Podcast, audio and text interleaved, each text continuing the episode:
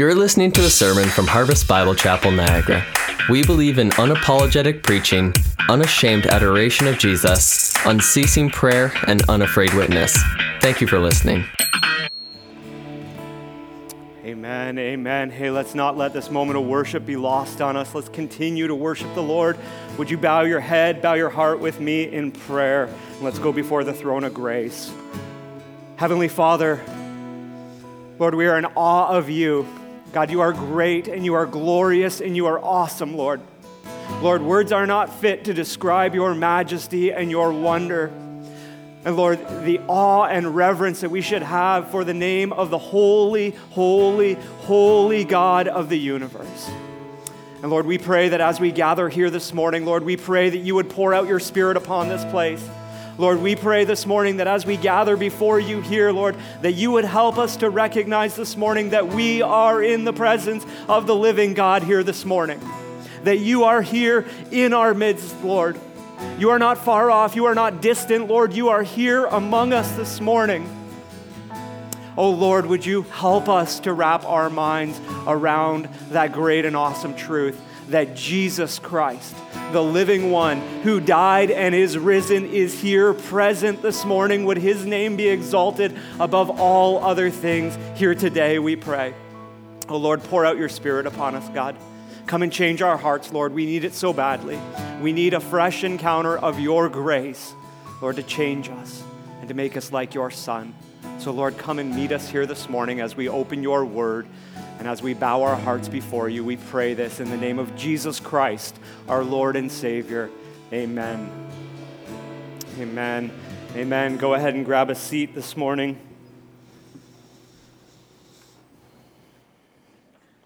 Well, good morning, Harvest. It's great to see you all this morning. A full house already. That's wonderful. Um, listen, as, uh, as we get going this morning, we're going to be taking a little bit of a break from our series in Acts. And uh, I'm going to be speaking to us this morning on the Lord's Supper, otherwise known as communion. And we're going to be in the book of First Corinthians in chapter 11. So you could go ahead and turn there in your Bibles. Now, if you don't have a Bible with you this morning, we've got some ushers coming down the aisles right now. Just go ahead and put your hand up nice and high if you don't have a Bible. We'd love to get God's word in your hand, love for you to follow along. And listen, if you don't have a Bible at home, please keep that one. That's our gift to you. We would love for you to have a copy of God's Word in your home that you can read every single day. So we're going to be in 1 Corinthians 11 this morning. And this morning we're going to take an in depth look at communion, the Lord's Supper. And the Lord Jesus, right before his death on the cross, he gave the church two ordinances. Anyone know what they are? Who knows what they are? Two ordinances. The first is just call it out Baptism, there we go. And the second, we're a little bit we're a little bit slower on that one. That's okay. A communion or the lord's supper. And so we see the institution of the lord's supper in uh, three places in the gospels. We see it in the book of matthew in chapter 26 we see it again in mark chapter 14 and then again in luke 22 but this morning, we're going to go to 1 Corinthians because 1 Corinthians is by far the most, most in depth coverage of the Lord's Supper. It not only talks about what the Lord's Supper is, but also speaks very clearly of many of the problems that can seep into the church and get our focus off of the Lord Jesus Christ. And so this morning, uh, we have got a lot of verses in front of us, and so we're going to jump into this fairly quickly here this morning. And let me just tell you this we're not going to cover each one of these verses in depth this morning. We're going we're to pull out some of the highlights, okay? And so I hope you can follow along with that this morning. The purpose for this message today is really for us as a church to have a renewed sense of awe and reverence a more vivid picture of the Lord's presence with us as we, as we worship Him. Uh, Wayne Grudem, uh, theologian, um, has got some, some great writings, and uh, he says this He says, The meaning of the Lord's Supper is complex, rich, and full. Several things are symbolized and affirmed in the Lord's Supper. One of the greatest joys of experiencing fellowship is, in fact, that we can eat and drink in the presence of the Lord. It would be healthy for the church today to recapture a more vivid sense of God's presence at the table of the Lord. That's what we're praying this morning. We're praying that we as a church would have a more vivid sense of God's presence here as we worship Him, as we celebrate communion. And so this morning, at the end of the service, we're going to celebrate communion together. But up until then, we're going to seek God through His Word to really see what He has to say about it. So let me just give you a quick summary just to make sure that we are all on the same page in this this morning. Uh, the Lord's Supper, it was foreshadowed in the Old Testament. And so we see glimpses of the coming of the Lord's Supper in the Old Testament primarily through Passover. Now, Passover was established in Exodus when the people of Israel were about to leave the land of Egypt. The Passover feast was held, and you remember that the doorposts were painted with the blood of a lamb. And that is all pointing forward to the coming of the Lamb, the true Lamb, the Lamb of God, Jesus Christ. And in the New Testament, we see the establishing of the Lord's Supper by Jesus. And we see that in three places, as we mentioned earlier Matthew 26, Mark 14, and Luke 22. You can check those out for yourself later today.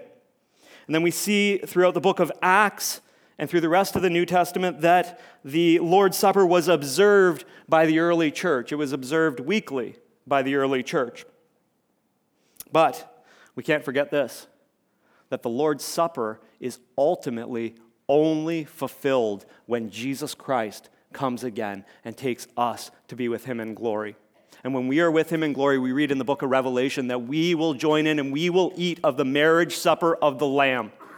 Wow, that's going to be a feast like no other, right? Why? Because Jesus Christ will be present there and we will worship like never before. And so, really, loved ones, today, everything, everything in our worship is pointing to that coming day. It's pointing to that coming day when we are with Jesus Christ in glory and we worship him being like him, but it is also also pointing back to one moment in history when Jesus Christ gave his life on the cross.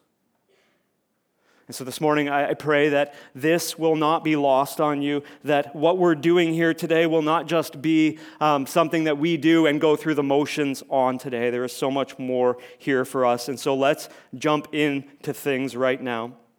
1 Corinthians, here's what we're going to do this morning. We're going to break this up into three sections. Okay, three sections. And so, first of all, we are going to see the problems that were there in the Corinthian church around the Lord's Supper. Paul, in this section of God's Word, has some very strong things to say to the church, and I believe things that should not be lost on us here this morning either. And so let's jump in. Let's jump in uh, to 1 Corinthians chapter 11. Let's start at verse 17. We'll just read part of the passage right now, and then we will come back and read more in a few minutes. Paul writes this But in the following instruction, I do not commend you, because when you come together, it is not for the better, but for the worse. For in the first place, when you come together as a church, I hear that there are divisions among you. And I believe it in part. For there must be factions among you in order that those who are genuine among you may be recognized. When you come together, it is not the Lord's supper that you eat. For in eating, each one goes ahead with his own meal. One goes hungry and another gets drunk. What? Do you not have houses to eat and drink in? Or do you despise the church of God and humiliate those who have nothing? What shall I say to you? Shall I commend you in this? No, I will not. Wow. Strong language from Paul.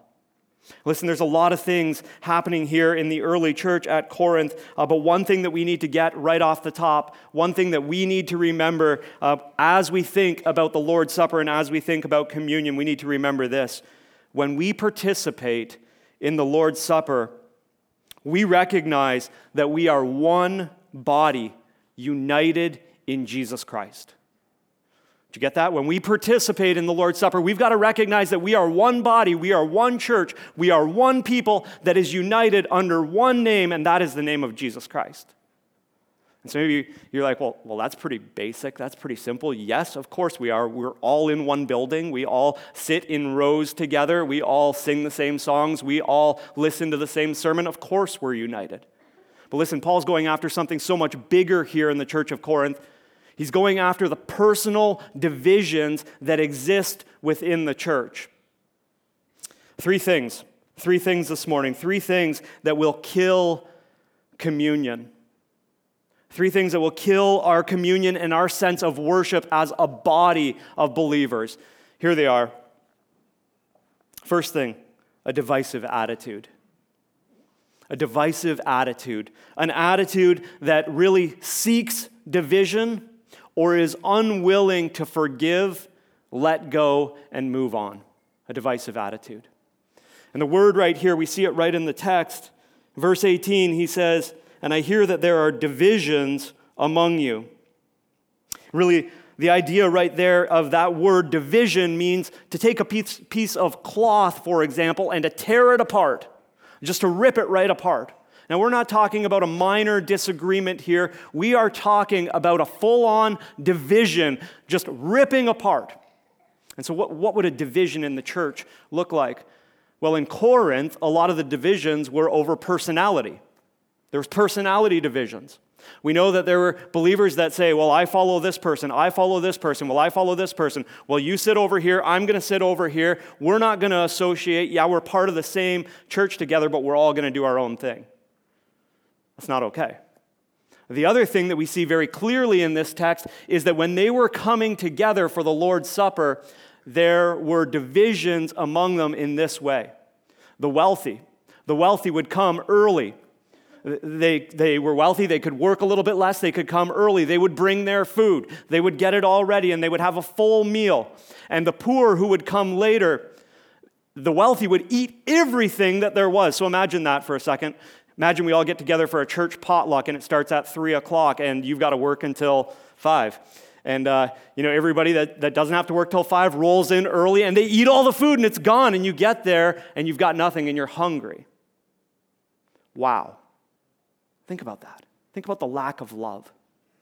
Think about how divisive that would be. And so, what we see here is we see a clear class separation in the church at Corinth. The wealthy doing their own thing with no regard for those who had less.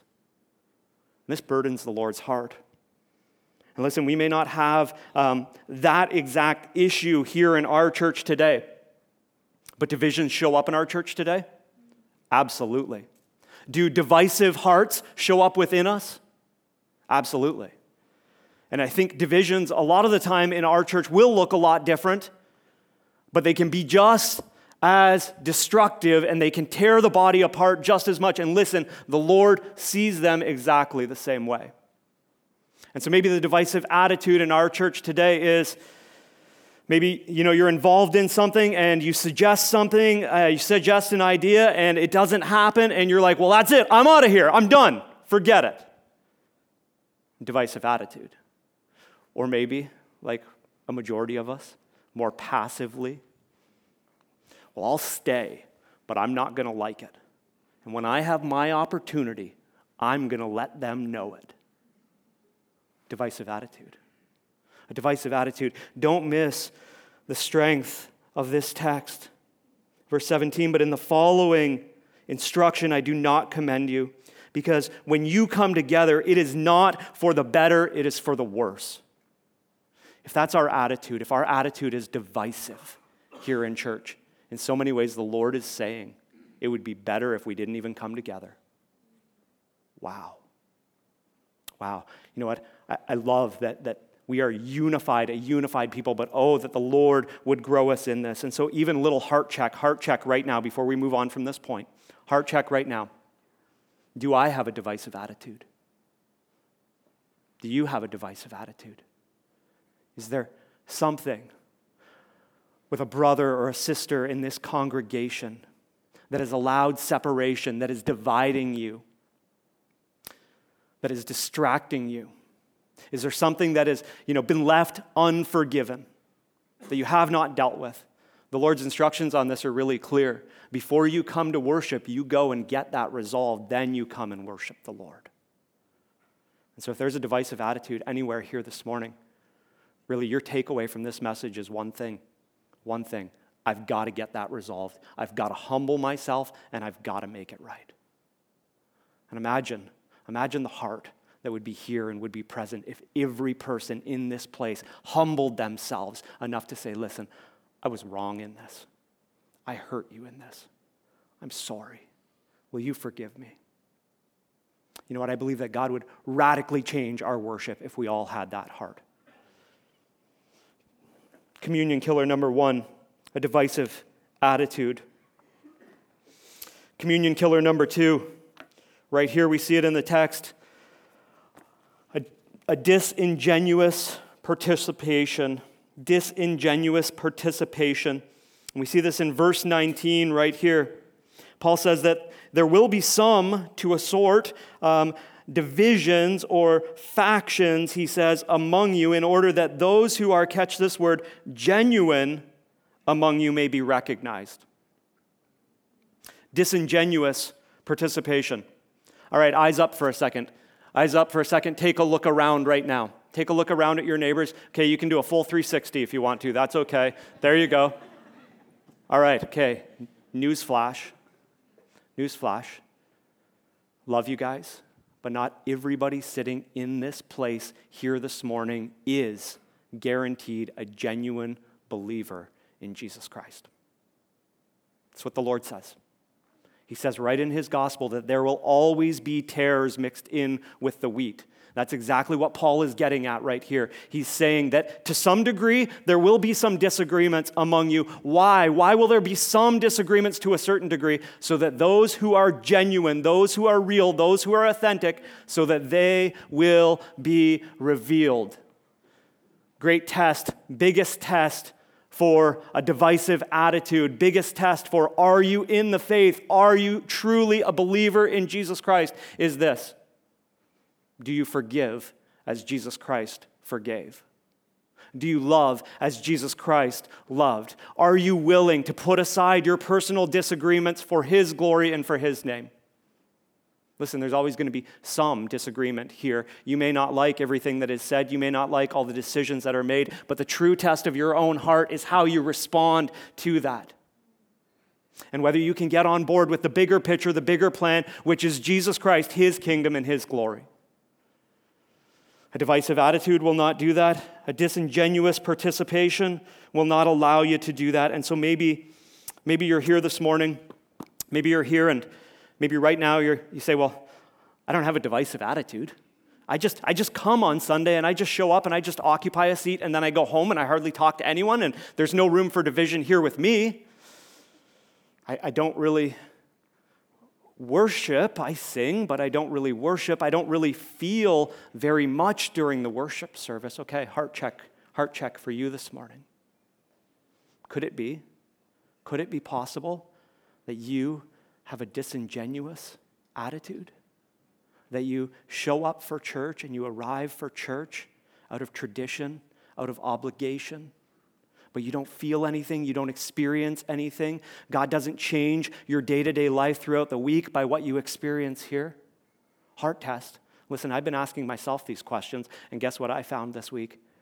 Within me, there's a critical, divisive spirit that needs to be quenched every single day within me, there's a disingenuous participation that can go through the motions so easily, and that needs to be broken off, and that needs to be brought into the light. And so, if that's you this morning, if you're, if you're here and you feel like I've just been going through the motions, I've just been playing church, this morning is a morning to wake up. This morning is a morning to wake up and repent and ask the Lord to fill your heart and to give you a new hope in Jesus Christ, a new life in Jesus Christ, to revive you, to refresh you, and to give you a new joy in meeting Him at his table and in worship.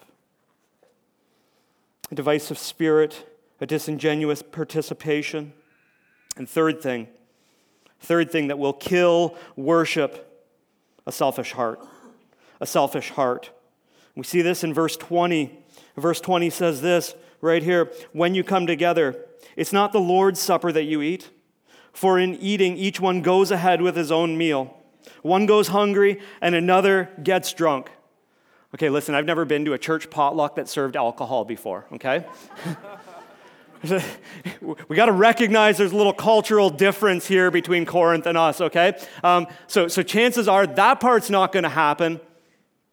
And, and chances are we are each going to be too outwardly humble to rush the table and take as much food as we possibly can, right? Okay? Okay? You know, we get, we get pretty good at, uh, at, at, you know, working and living according to the church rules, don't we? But even check your own heart this morning. Is there a selfish heart in you? Is there a selfish heart in you this morning? A selfish heart that says, yeah, I'll serve, but I'll only do it when it's convenient? Is there a selfish heart in you that says, you know what? I've been coming here for like a year and a half, but I'm still going to flash my lights when I come into the parking lot to see if they'll park me in the front spot, right? All right, all right, we, we, we laugh, we laugh, right? but, but is there a selfish heart in you when you come together with the Lord's people? Is it a promotion of self? Listen, a selfish heart will kill not only the worship that happens here as a congregation, but it will destroy and crush worship within your own heart. So if that's there this morning, again, by the grace of God, repent of that this morning. Call out to Him for His grace to get rid of that in your life. And that's something that we've got to call out to the Lord on consistently. Three worship killers. As we look at the situation in Corinth, we see a real mess, don't we? But if we're honest, I think that, that we can look in, okay, we can look in today and we can see the mess that's within our own hearts so often. And I, I think one of the big takeaways this morning is that the Lord wants to change that mess in our hearts this morning. He wants to use this message, He wants to use this passage for us to do a 180, to be turned around, to be following Him with a pure and open and full heart. Listen, when we come here to worship this morning, the main point and purpose of our worship here this morning is one thing it's to exalt the name of God because He is worthy of our worship. Listen, we don't come here this morning for ourselves primarily. We don't come here this morning to get filled up ourselves primarily. That is a byproduct, church, of worshiping the living God and seeing His glory and His greatness. And when we see that and when we get that, the byproduct is that we are fired up, we are filled up, and we are fueled up to go out and live for Him and His glory. You flip that upside down, you flip that upside down, and you will be empty on the inside. Totally empty. And this worship service that happens here, what will you get out of it? Very, very little. But you get that the right direction. You get that pointing vertical up to the Lord, and then you get that pointing out towards others. And man, God's going to show up in your life in big ways. We can't miss that. We can't forget that. When we come together as a church, there's absolutely no room for divisions no room for disputes, no room for complacency, no room for selfish attitudes. It's the name and the glory of Jesus Christ that is number one, and that's what's at stake here every single weekend. That's what was at stake in Corinth. In communion, when we come and we celebrate the Lord's table, that should be one of the focal points of our worship, shouldn't it? That should be a moment where we meet with the Lord personally and corporately, and God shows up in great and awesome ways in our own lives. Well, we've seen the problems that can arise. Now let's take a look at the purpose of communion. The purpose of communion. Hey, why do we celebrate communion? Why, why do we do this, you know, once a month, twice a month? Why do we do it so often? What's the purpose? Let's read together. Paul gives us the purpose right here in the passage. And so let's read together 1 Corinthians 11, verses 23 through 26. For I received from the Lord what I delivered to you that the Lord Jesus, on the night when he was betrayed, took bread. And when he had given thanks, he broke it and said, This is my body, which is for you. Do this in remembrance of me. And in the same way, he also took the cup after supper, saying, This cup is the new covenant in my blood. Do this as often as you drink it in remembrance of me. For as often as you eat this bread and drink this cup, you proclaim the Lord's death until he comes. Let's just dig in here for a second. There's a lot of things that we can see in this passage. Let me just draw out a few of them. Let me draw this out right away. Point number two in our message this morning. When we participate in the Lord's Supper, we remember one sacrifice Jesus Christ. When we participate in the Lord's Supper, we're not remembering a lot of different things. We're remembering one thing, one thing alone, one thing above everything else. The one reason that we are in this room today is because Jesus Christ, the perfect Lamb of God, gave himself on a cross for our sins so that we could be forgiven and so that we could be made whole. That's why we're here. We're not here to top up our tank. We're not here to, you know, just do church functions. We are here because Jesus Christ the perfect, holy Lamb of God, died on a sinner's cross for us to make us clean. That's awesome. That's great. That should get us fired up this morning. But listen, there's been a lot of confusion over the centuries about what the Lord's Supper really is. And so this morning, I'd like to just take a minute and kind of clear up some of that confusion. There's been a lot of different um, thoughts and uh, confusing teachings that have gone out in different traditions about what actually takes place in the Lord's Supper.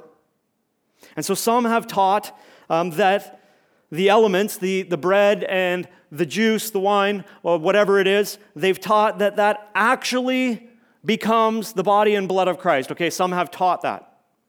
I, don't think that would be the, the standard view here among us today, but some have taught that there is something that actually happens where the elements become the body and blood of Jesus Christ. Let's just show of hands, show of hands. Um, how, how many would interpret this passage to say that? Hands up.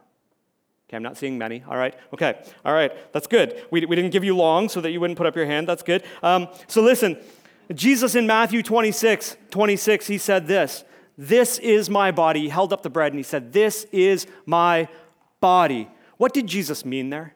Did he mean that that piece of bread was physically his body? No. No. He is creating a symbol for the church, a symbol to remember him. Jesus didn't mean that that was any more his body than he meant in John 10 when he said, I am a door, he didn't mean that was his body any more than he meant in John 10 that he was like a seven foot plank with a knob attached to it. Okay? He wasn't saying, I am literally a door. And Jesus is not saying in Matthew 26, this is literally my physical body.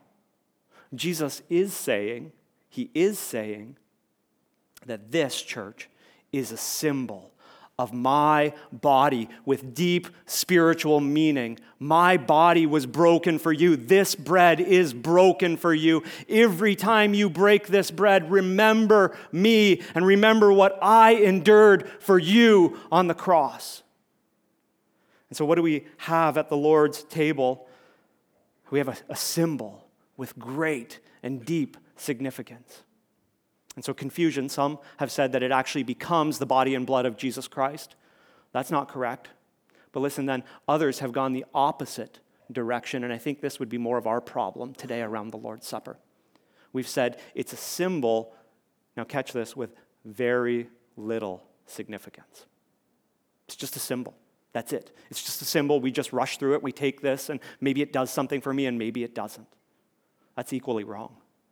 On one hand, you've got wrong teaching over here, and on the other hand, you've got wrong teaching over here. Uh, and listen, a lot of the time today in many churches, we see the Lord's Supper being rushed. We see it being tagged on to the beginning or the end of the service with really very little time to, to sit down and to reflect on who the Lord is and what He's done and where my life is at right now. Both of these are wrong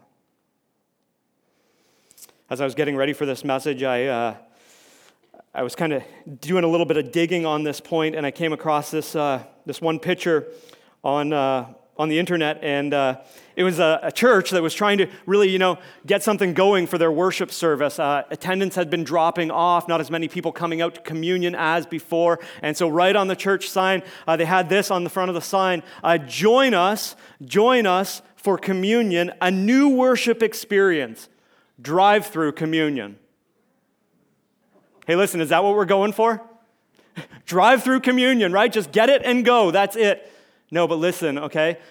Though we aren't going to have drive through communion anytime, so don't, don't get your hopes up on that one, all right? Um, though we're not going to do that, the same attitude can be here, can't it? That we can just blow in and blow out from the Lord's Supper, hearts not changed, minds not changed, divisions still happening within the body. We can't treat this lightly. The Lord takes his table very seriously. We need to take it seriously too. So, what's the true meaning? What's the true meaning of communion? Here it is, right here. We've got a definition. Can we bring that up on the screen? The true meaning of communion. The bread and the cup of the Lord's Supper are powerful symbols that physically represent the mystery, the mystery of our true spiritual union with Jesus Christ. John Calvin said it this way He said, Whenever God gives a symbol to represent anything, the true thing, the real thing, is close at hand. Do we get that this morning? That when we take this bread and when we take this cup in a few minutes, though that is not actually physically the body and blood of Jesus Christ, do we get that Jesus Christ is here in this place this morning? That he is here. And when we take that in faith, we are in fact saying, Lord, I participate with you in your suffering. I take you to be my Lord. I take you to be my Savior.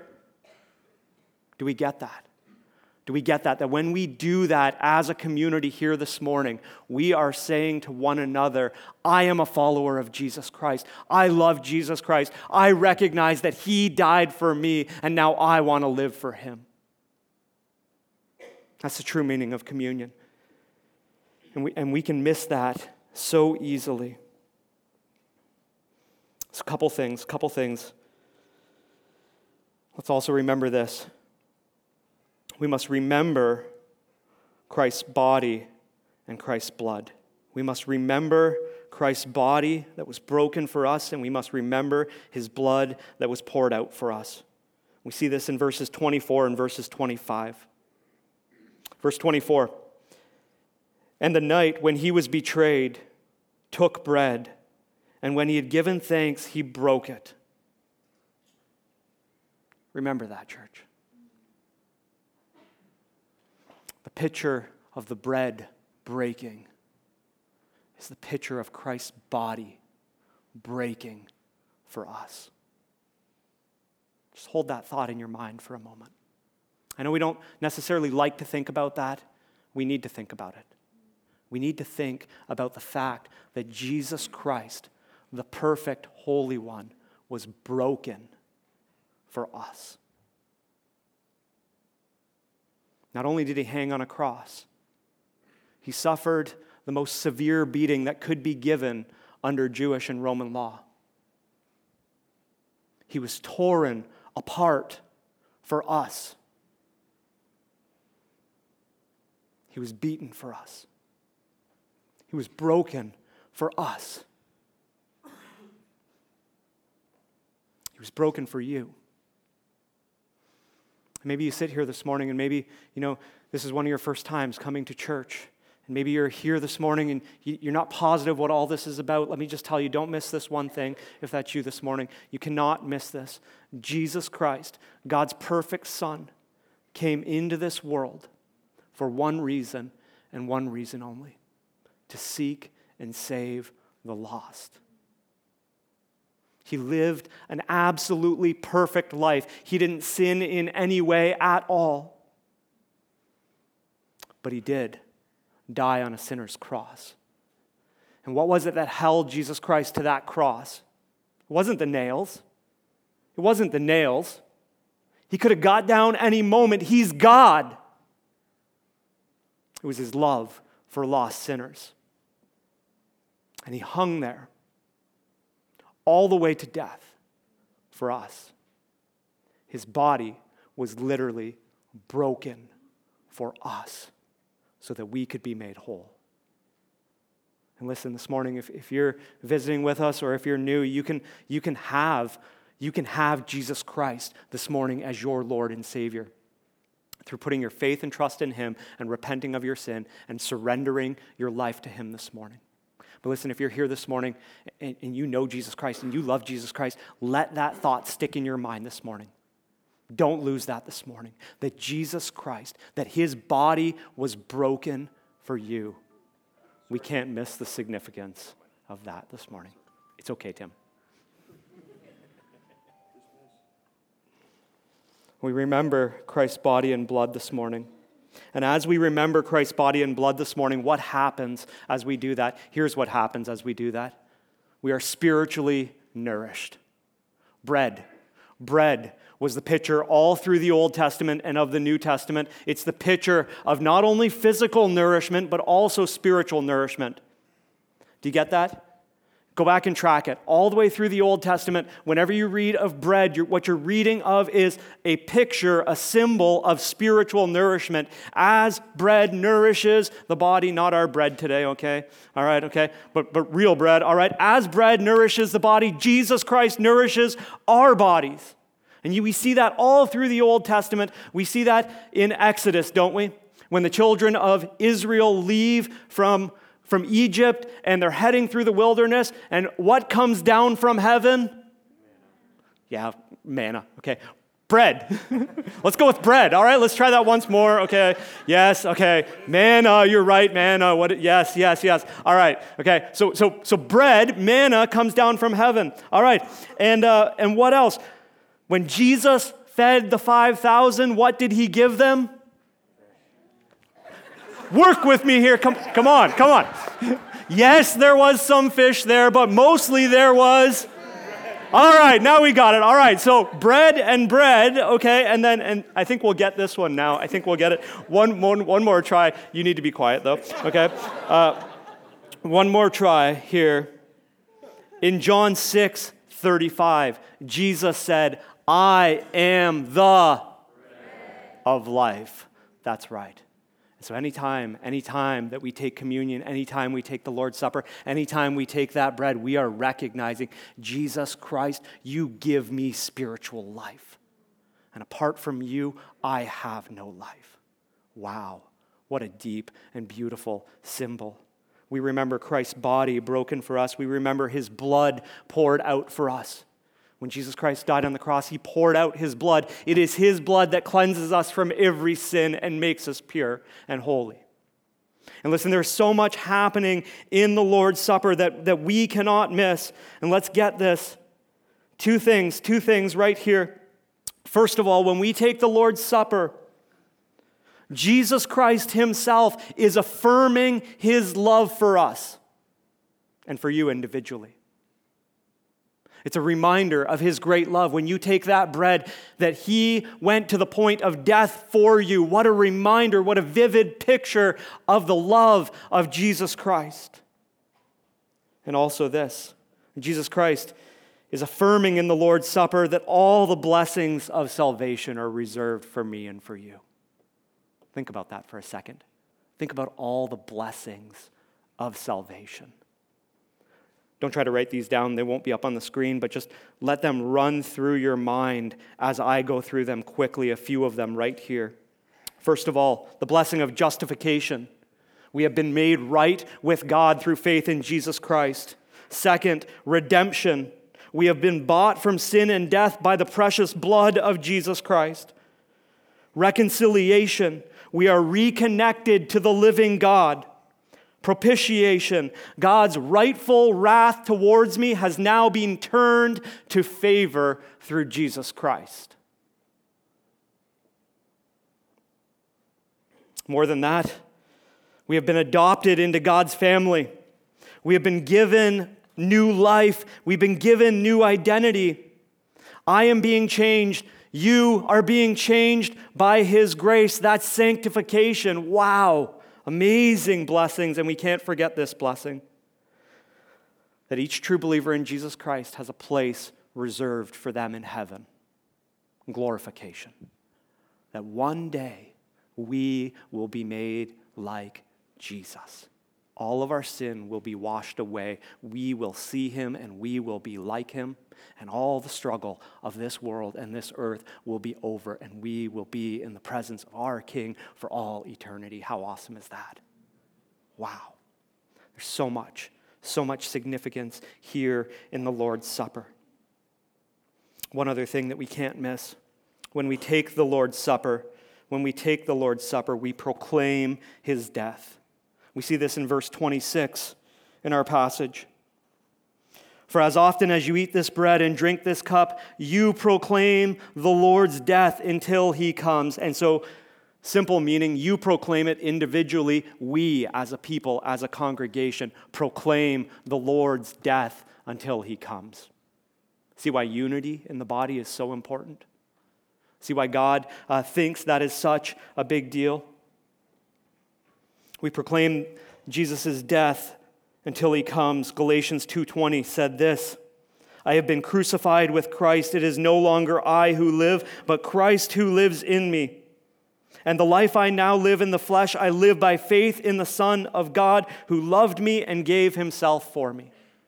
And when we take the bread and the cup from a pure heart out of pure worship to the living God, we are proclaiming I have died to myself, I have died to this world, and I live for no one but Jesus Christ alone.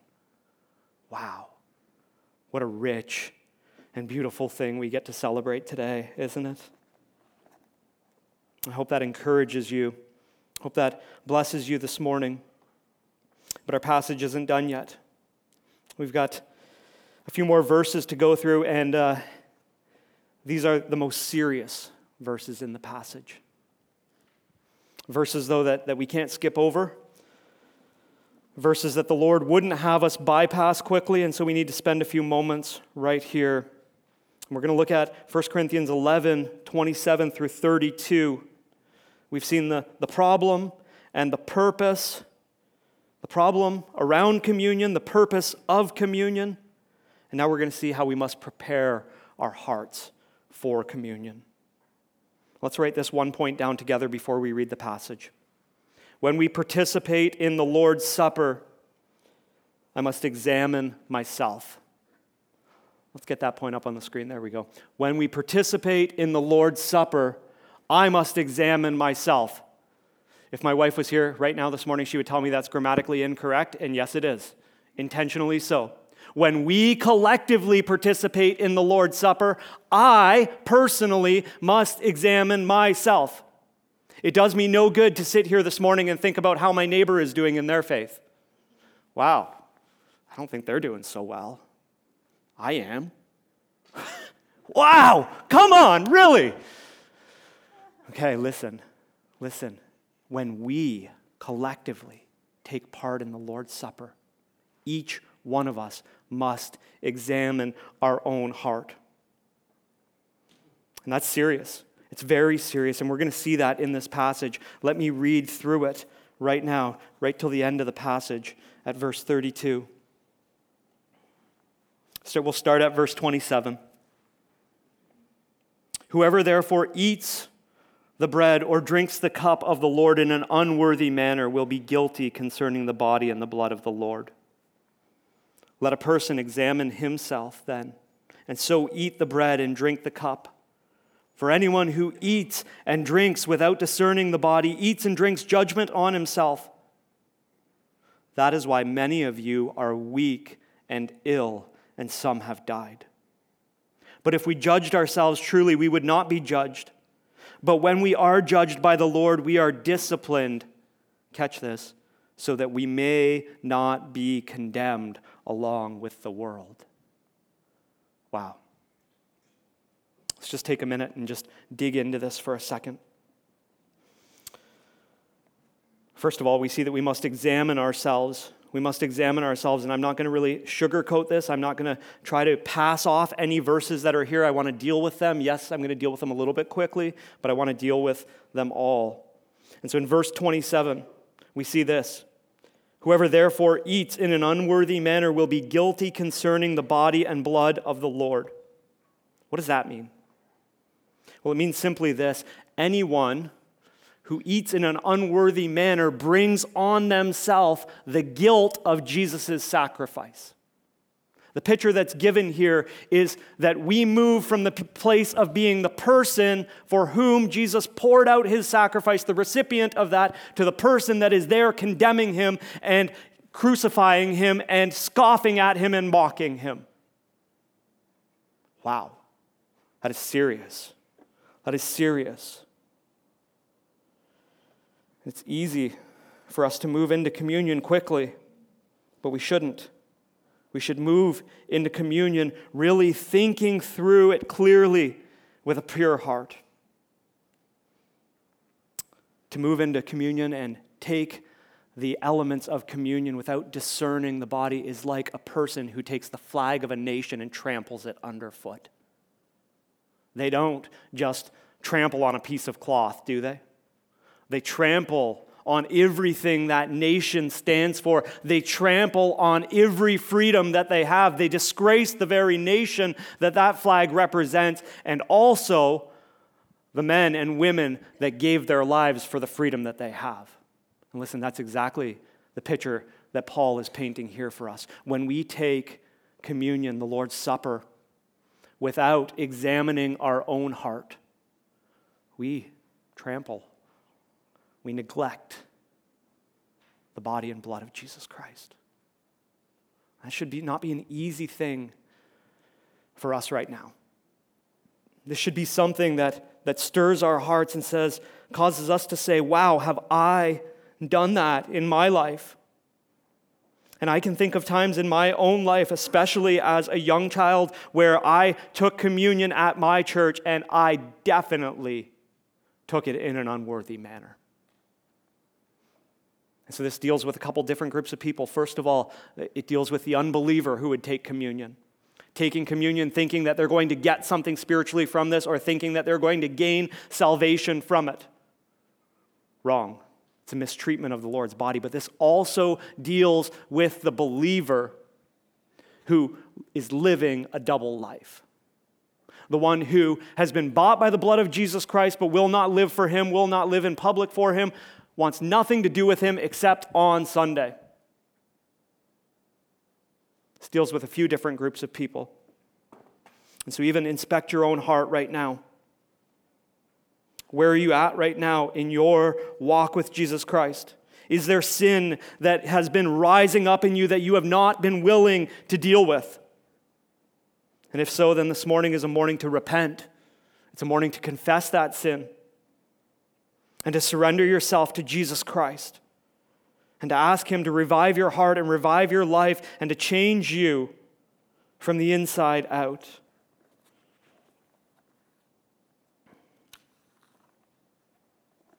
A few questions we'll have up on the screen right now that will help us to examine ourselves. A few questions just to think through as we examine our hearts and we prepare to take the Lord's Supper together in a few minutes. First of all, here's question number one have I genuinely received Jesus Christ as my Savior? That's the most important question. It's the number one question. Do you genuinely, personally know Jesus? Or are you just going through the motions? Number two, have I truly followed, am I truly following Jesus, or am I leading a double life? Number three, is there a hidden sin in my life that needs to be repented of? Four, am I stirring up division or building up unity within the church? Five, what are my motives for participating in communion? Is it tradition, obligation, or does it come from a sincere desire to meet with Jesus? Number six, am I loving Jesus with all my heart and fully relying on his grace at this moment? Listen, there's not one of us in and of ourselves that is worthy to take communion here by ourselves this morning. The only common ground that we have, the only thing that makes us worthy, is the sacrifice of Jesus Christ for us. But don't trample his sacrifice underfoot. Don't regard it lightly. Don't neglect it this morning. Listen, church, sin is something that God takes very serious in the church. He doesn't turn a blind eye to it, He sees it all. And if He takes it seriously, we should take it seriously. We should take it seriously in our own lives too. In fact, Jesus' language around sin is so strong that he says, if your eye causes you to sin, cut it out because it's better for you to enter the kingdom of heaven blind than with both eyes perish into the lake of fire. Are we that serious about sin in our lives, in our midst, in this church? We should be because right here in the text it tells us that God disciplines those who won't discern and correct themselves. We see that right here, verses 29 through 32. These are strong verses, these are serious verses. Verse 29 For anyone who eats and drinks without discerning the body eats and drinks judgment on himself. Notice the result, verse 30. Notice the result of them participating in the Lord's Supper in this way in Corinth, right here in verse 30. That is why many of you are weak and ill, and some have died. Let the weight of that just sink in for a second. People died physically in Corinth because they trampled the sacrifice of the Lord underfoot and they mistreated his table. Wow. Wow. Listen, sometimes we have such a shallow view of grace. We see grace as the thing that builds me up, the thing that makes me feel better. But listen, sometimes God, in His grace, is willing to pursue us so far that He's even willing to bring suffering, sickness, illness, weakness into our lives to turn us back from the path that we are walking. God loves His people with a pursuing, never giving up grace, and He will go to any extent. He will relentlessly pursue you and even put something in your way to cause you to turn back to Him. Hebrews, Hebrews chapter 12. Hebrews chapter 12 says this says, For the Lord disciplines the ones he loves and chastises every son whom he receives. Even God's judgment is an act of his grace. But I want you to notice something here in this text. The people that are being referred to in this passage, we're not speaking of eternal death here. We got to be super clear on that because the passage is very clear on that. We're not speaking of an eternal death and destruction. Notice this, verse 31. But if we judged ourselves truly, we would not be judged. But when we are judged by the Lord, we are disciplined so that we may not be condemned along with the world. Wow. Wow. God's judgment in the church and on believers is an act of His grace. I want you to notice one other thing.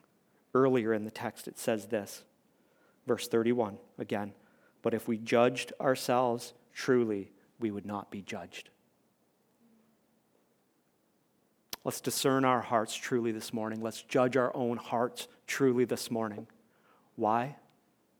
So that we're not a church that receives any judgment from the Lord, but so that we are a church that God just pours and pours and pours His grace out upon every single moment of every single day. I love how this passage ends verse, the end of verse 32. Gives us so much hope, doesn't it? So that we may not be condemned along with the world. Listen, there's a remedy for each one of us here this morning. And if you're here this morning and you feel like you've been taking the Lord's sacrifice lightly, if, if, if you think that in your life you've been neglecting his sacrifice, you've been pushing it off to the sidelines, marginalizing it, here's the solution this morning. The solution is this simply one thing and one thing only Jesus Christ. Jesus Christ, His grace and His grace alone. That's the solution this morning. The remedy for our unworthiness is Jesus Christ. Why? Because He is the same yesterday, today, and forever. His grace does not change, His grace does not end. And today, simply, each one of us can come and bow before the throne of grace and receive grace in full measure today. We can bow our heads and hearts today, and with tears in our eyes, we can say, Lord, I've been taking this way too lightly. I have been playing church. I have been faking it as a Christian. And today, God, it needs to change. I need to get right with you today, God. God, would you forgive me for all the sin in my life and all the things that I've been pursuing apart from you? And God, would you break my heart over these things, Lord? And would you pour out your spirit upon me, Lord? Help me to remember that I am your child, that I am loved by you, that your grace is for me today, and your grace will change me today. And I can move forward from this place knowing that Jesus Christ's sacrifice is enough for me. That's where we are this morning. We're in that place this morning as we come to the Lord's table. We're in a place of reflection this morning. And if you're here this morning and you're struggling with that, I just want us to see one verse more than anything. It comes out of 1 John, it's verse chapter 1 verse 9.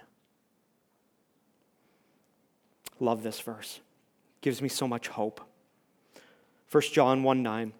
If we confess our sin, he is faithful and just to forgive us our sin and to cleanse us from all unrighteousness.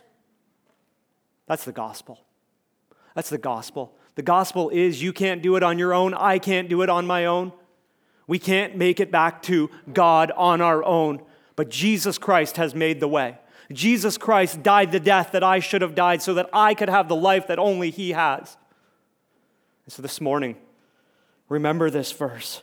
If we confess our sin, He is faithful and He is just to forgive our sin and to cleanse us from all unrighteousness. Listen, there is no sin, there is no unrighteousness in your life that is too big for Jesus Christ. And so this morning, bring it, lay it at his throne, lay it down before him. And when you leave here, don't pick it up again. It's his, it's done. The work is finished at the cross. And we can praise the Lord for that. And right now, we're going to take a minute just to do exactly what this section of Scripture says. We're going to take a minute to reflect.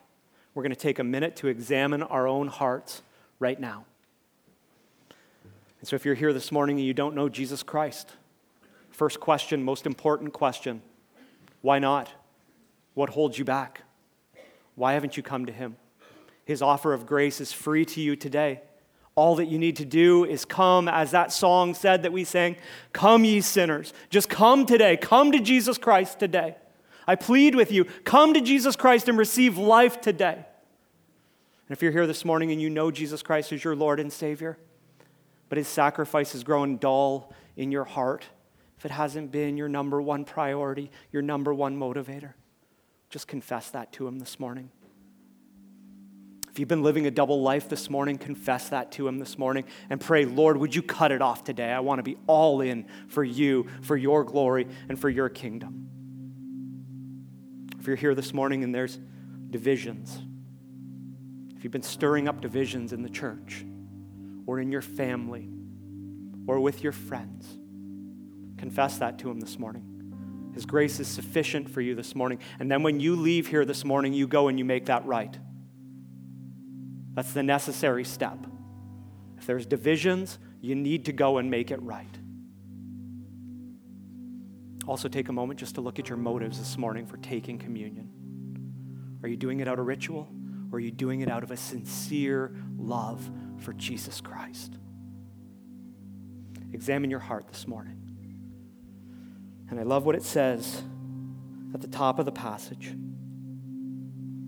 Verse 28 Let a person examine himself then, and so eat the bread and drink the cup. Listen, you need not pass it by this morning if you know that you are a sinner, that you are unworthy, but if you see Jesus Christ as sufficient to have covered your sin. Each one of us is unworthy, but Jesus Christ alone is worthy. Take a moment and reflect right now, and in a minute I will come up and pray, and then the communion servers will come forward.